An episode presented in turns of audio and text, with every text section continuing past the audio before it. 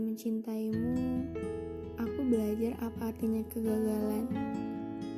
Bukan berarti sebelumnya aku tidak pernah gagal. Hanya saja, baru saat mencintaimu, aku sepertinya berhasil menerima rasa pahit dari kegagalan itu dengan jiwa yang lebih terbuka. Dari mencintaimu juga, aku belajar apa itu kekalahan Tentu tidak berarti sebelumnya aku tidak pernah kalah. Sudah sering. Bahkan barangkali kalah telah menjadi nama tengahku.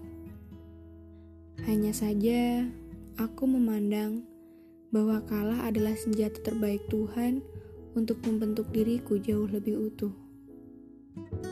Baru bisa kupahami setelah mengenalmu. Heran juga kenapa bisa seperti itu. Aku tidak tahu apakah murni karena kamu, ataukah memang sudah waktunya aku mendewasa dari setiap keping sakit yang menjadi koleksi dalam etalase hidupku. Barangkali begitu.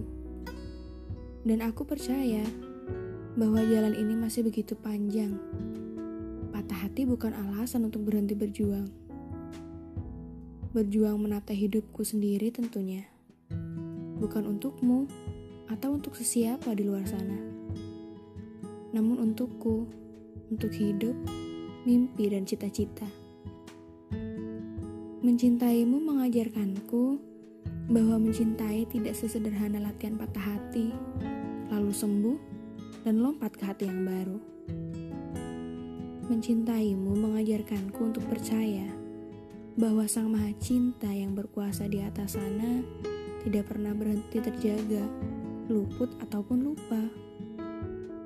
Bahwa mencintainya dan memasrahkan segala cinta ke tangannya adalah setenang-tenangnya jawaban dan tempat untuk pulang.